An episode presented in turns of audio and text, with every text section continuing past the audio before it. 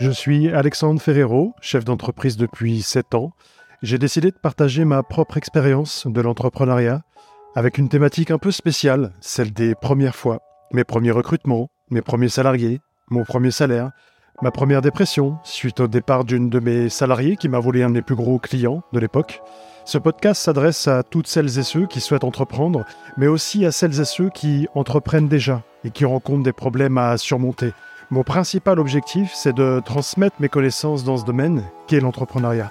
On glorifie très souvent l'entrepreneuriat, mais c'est loin d'être un long fleuve tranquille. Et seuls ceux qui savent se remettre en question et qui comprennent que les obstacles ne sont que des tremplins vers la réussite ressortent grandis de ces expériences. Il y a toujours une raison pour laquelle on rencontre des difficultés.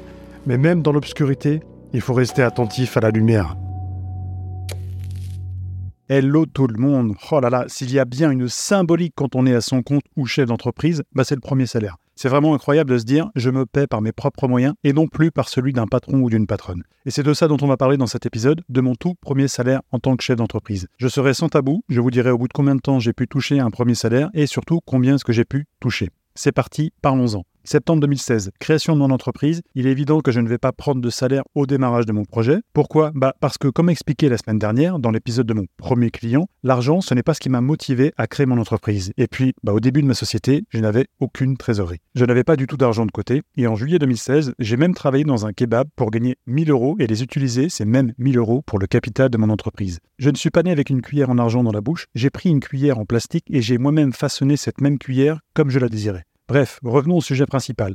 En septembre 2016, je touchais donc les ACDIC, 1326 euros pour être précis. Je ne les ai pas touchés en septembre d'ailleurs, il y a eu un problème sur mon dossier et j'ai commencé à les toucher en réalité en octobre 2016. Mais 1326 euros avec un loyer à 1000 euros que je payais avec mon ex-compagne, je parle de cette histoire d'ailleurs dans l'épisode 2 du podcast sous le nom de Ma première rupture, si ça vous intéresse, bah c'était pas assez 1326 euros. Je me suis donc séparé de mon ancienne voiture que j'avais achetée un an plus tôt à crédit, grosse bêtise d'ailleurs de faire des crédits, sauf si c'est pour de l'immobilier, croyez-moi. Si vous avez des crédits conso, soldez-les. Ne faites plus jamais de crédit sauf pour de l'immobilier. Vous n'avez pas d'argent, alors pas de crédit. Point final. Bref, je m'éloigne du sujet. J'ai donc vendu ma voiture de cœur, une Mini Cooper S. J'adore ce modèle. C'était donc un crève-cœur pour moi de m'en séparer. J'ai perdu beaucoup d'argent. Je l'ai vendu 11 350 euros, pour être précis, alors qu'il me restait 14 000 euros de crédit.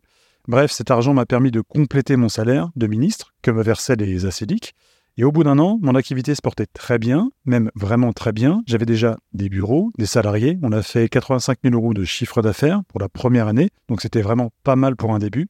La deuxième année, on prend des bureaux plus grands, j'ai 4 salariés et on fera 192 000 euros de chiffre d'affaires. Autant dire que c'était en nette progression. Petit rappel, j'ai créé ma boîte en septembre 2016 et je commencerai à me verser un salaire en avril 2018. Il me restait encore quelques mois d'acédique, mais j'avais envie de savoir ce que ça faisait justement de toucher son premier salaire en tant que dirigeant d'entreprise. J'aurais donc attendu 20 mois pour toucher mon premier salaire. Ça peut sembler beaucoup, mais je connais des entrepreneurs qui n'ont pas touché de salaire avant leurs trois premières années d'activité.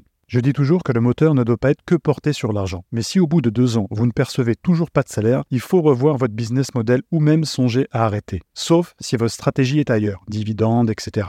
En avril 2018, j'ai donc pris mon premier salaire d'un montant de 2500 euros net. Quand j'étais salarié, avec les primes, je gagnais en moyenne 2500 et 2800 euros net. J'avais donc repris peu à peu mon ancien salaire de quand j'étais un salarié. J'étais très content les salariés, en revanche, eux, touchaient entre 2800 euros net et 3500 euros net avec les primes. J'étais toujours très à l'aise avec ça, avec le fait que mes salariés gagnaient plus que moi.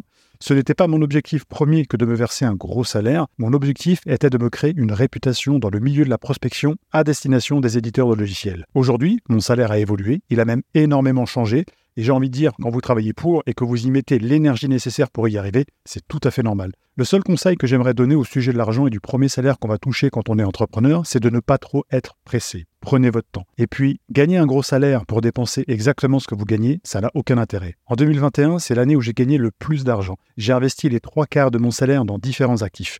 L'argent, c'est cool, mais quand on ne sait pas l'utiliser, ça nous glisse entre les mains. Et ça, je l'ai appris durant mes premières années de dirigeant. Je me suis vraiment intéressé sur le sujet avec deux livres qui ont littéralement changé ma vie. J'en ai déjà parlé d'ailleurs dans un précédent épisode qui s'intitule Mes premiers livres. C'est l'épisode 11 du podcast. Je vous conseille le premier de Napoléon Hill qui est Réfléchissez et devenez riche et les secrets d'un esprit millionnaire. Si vous appliquez les exercices de ces livres, croyez-moi, votre vision sur l'argent changera et votre vie avec. Et j'espère que cet épisode vous a plu. Je vous dis à la semaine prochaine pour un nouvel épisode.